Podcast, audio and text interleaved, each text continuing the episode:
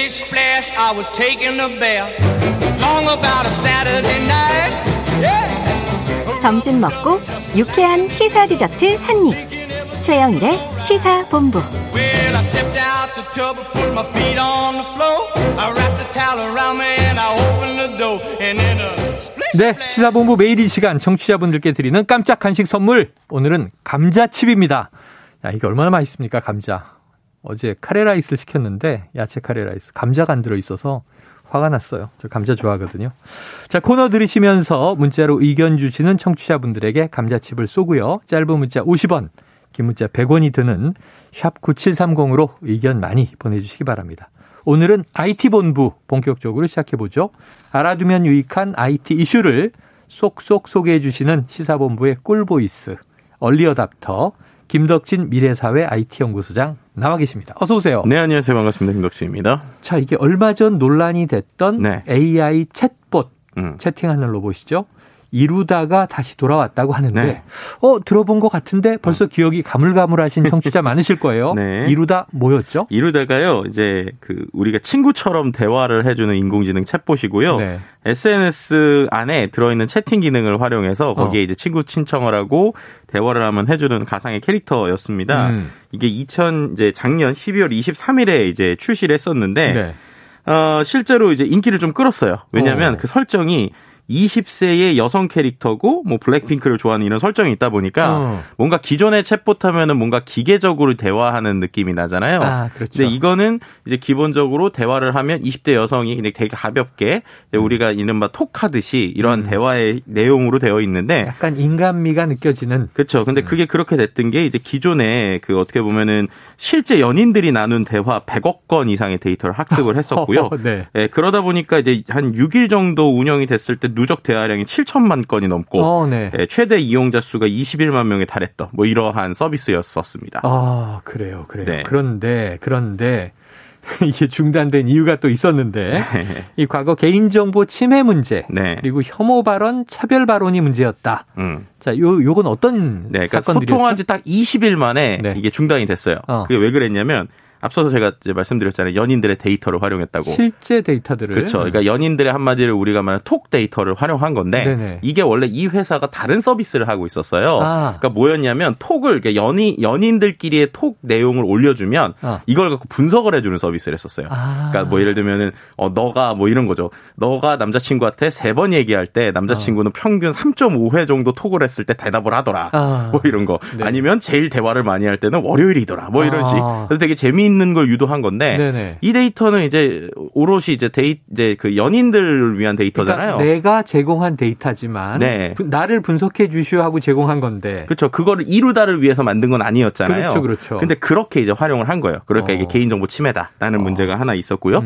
두 번째 혐오 참호 발언도 이제 이렇게 생각하시면 됩니다. 그러니까는 네. 뭔가 질문을 했을 때 대답을 인공지능이 학습해 놓은 데이터를 가지고 하는데 네. 그 데이터가 아까 말씀드린 이제 우리들의 일반적인 대화에서 막 있던 거다 보니까 거기서 예상치 못하게 뭔가 좀 차별적인 발언들이 많이 나왔던 거예요.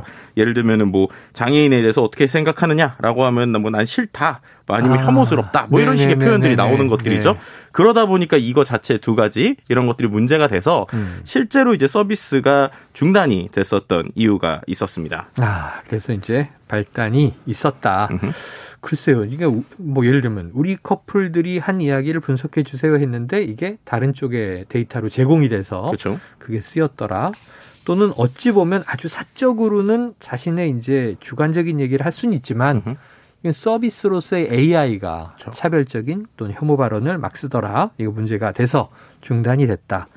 자, 그러면 이거 재출시한다고 지금 설명을 드린 거니까 네. 다시 서비스를 시작하는데 논란의 문제는 해결이 된 겁니까? 네, 일단은 그 앞서서 그런 이유들 때문에 개인정보위원회에서 이 회사에게 1억 원 규모의 과징금 과태료 부과했고요. 2.0은 과거의 문제 대부분 개선했다라고 얘기하고 있습니다. 네. 그러니까 어떤 방식이냐면 일단은 그 말씀드렸었던 개인정보를 최대한 안 쓰는 방식을 쓴 거예요. 네네. 예를 들면은 그 데이터를 두 가지로 나눠놨습니다. 하나는 연구용 데이터베이스가 있고 하나는 답변용 데이터베이스가 있어요. 네. 연구용 데이터베이스라는 건 이제 인공지능이 학습할 수 있게 기본적인 정보를 주는 건데 네네. 거기에 일부 데이터가 들어있는데 거기는 이른바 가명 처리를 다 한 겁니다. 아. 그래서 성별, 뭐 나이대, 뭐 대화, 메시지 이런 것들을 알아볼 수 없게 아. 이렇게 해놓은 걸 기반으로 해서 그 데이터를 기반으로 이제 인공지능한테 야 네가 학습해라고 해서 공부를 시키고 그 다음부터는 인공지능이 스스로 만들어내는 문장들만 활용을 해서 이 서비스를 만들어냈다라고 지금 설명을 하는 거예요. 그렇게 되니까 사람이 직접 하는 대화가 아니라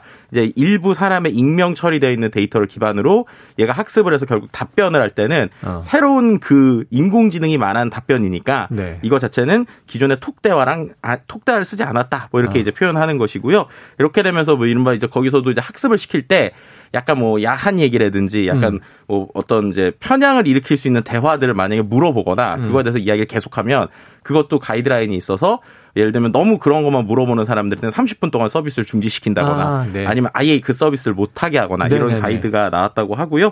그래서 뭐 일단은 안전한 답변 비율이 본인들의 이제 계산을 했을 때 지금 테스트 성에서는 한 99.75% 정도, 그러니까 거의 100%에 가깝게 안전한 대화를 할 수 있다. 뭐 이렇게 얘기하고 있는 상황입니다. 그래요. 사실 요즘에는 무슨 이제 이게 그 고객센터에만 전화해도 네. 자, 누군가의 가족이고 그다음에 절대로 이 성희롱을 하시면 안 됩니다. 그쵸? 이렇게 고지가 나오는데 아까 20대 여성 그러니까 이제 걱정되는 게 아무리 AI라고 하지만 사실은 이게 AI 문제도 있지만 또 채팅을 하는 인간 쪽에 문제도 있는 거잖아요. 그렇죠. 이게 쌍방향적인 거니까. 네.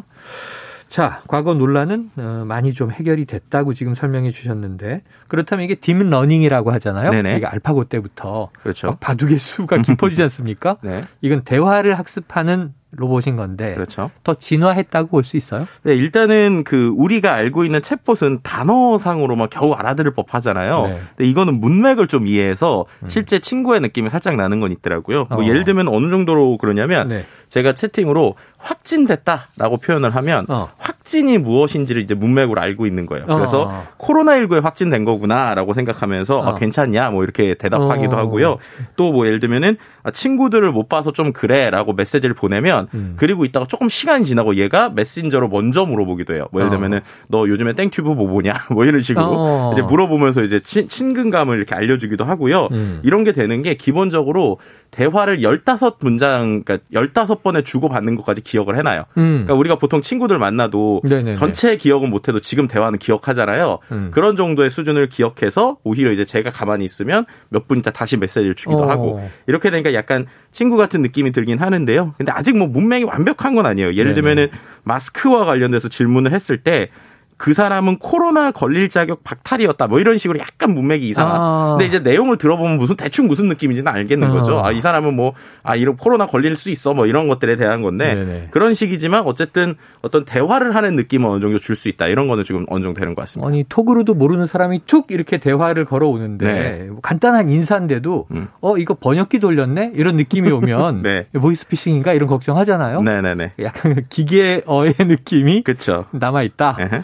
아, 그래도 이게 궁금합니다. 자, 그동안 취약했던 이 난감한 질문들을 일부러 해본다. 그럼 네. 어떤 대답 돌아옵니까? 그러니까 이런 거 하면 안 되는데 테스트를 네. 해야 되니까 이것저것 물어보는 것들 여러 가지를 이제 극단적인 것들도 막 해볼까요? 예를 들면 지난번에도 문제가 됐던 게 뭐 흑인에 대해서 어떻게 생각해요? 네. 매우 싫어 뭐 이런 것들이 나왔단 말이에요. 그래서 이번에도 흑인이 싫어라고 먼저 물어봤습니다. 그랬더니 얘가 그 단어를 인지를 하고 먼저 경고를 띄워요. 편향적인 말이나 차별 및 혐오 발언이 감지가 됐기 때문에 이런 것들은 의도적인 차별을 경계하며 다양성을 존중합니다라는 어떤 알람을 띄우고요. 경고문이 딱 나오고 답을 하는데 그건 편견이 아닐까? 이런 식으로 이제 오히려 거꾸로 물어보는 거예요. 그랬더니 제가 오호 공부를 많이 했구나 이랬더니 난 어떤 인종이든 모든 사람을 존중해 흐흐 이렇게 이제 이런 정도의 대화를 하고 있고요. 또 이제 예를 들면 또 지역 감정에 대해서 어떻게 생각하니? 이렇게 물어봤을 때는 지역 감정 그런 거 있으면 안 되지. 이래서 알겠어 이랬더니 뭔데 왜 갑자기 물어본 거야? 라고 거꾸로 이제 오히려 이 채팅이 물어봅니다. 뭔데? 그런 거 왜 갑자기 물어봐? 그럼 이제 너 생각하는 거 궁금해서 이랬더니 아, 그런 거는 내가 생각하기 좀 말하기 어려운 주제야. 뭐 이런 식의 좀 어느 정도 방어를 하는 모습들도 보여주고 있습니다. 궁금한 게 뭐 정치 사회 문제는 어떻게 생각할까? 뭐 이슈가 너무 많으니까. 네. 자, 이 서비스 자리 잡을 수 있겠습니까? 뭐 지금은 기계적인 대답이긴 하지만 어쨌든 외로운 사람들한테는 좀 외로움을 덜려줄 수 있는 어떤 친구 같은 역할을 할 수는 있을 것 같고요. 결국에는 학습이라는 건 시간이 지날수록 이 서비스의 품질이 올라가기 때문에 이게 올라갈 건데 그럼 중요한 건 이런 대화를 통해서 비즈니스 모델을 뭘 만들 거냐 뭐 이런 것들이 좀 같이 고민해볼 주제인 것 같습니다. 궁금합니다. 앞으로의 과제가 외로운 사람에겐 또 도움이 될 것 같습니다. 자, 오늘 말씀 여기까지 정리하죠. 고맙습니다. 네, 감사합니다. 지금까지 김덕진 미래사회 IT연구소장 IT본부 함께했고요. 자, 오늘 감자칩 받으실 분이요. 4419-1926-2956-6097-5336-1798-1165님께 보내드리도록 하겠습니다. 맛있게 아삭아삭 드시고요. 자, 오늘 최영일의 시사본부 준비한 내용은 여기까지입니다. 저는 내일 12시 20분에 다시 찾아뵙도록 하겠습니다. 지금까지 청취해주신 여러분 고맙습니다.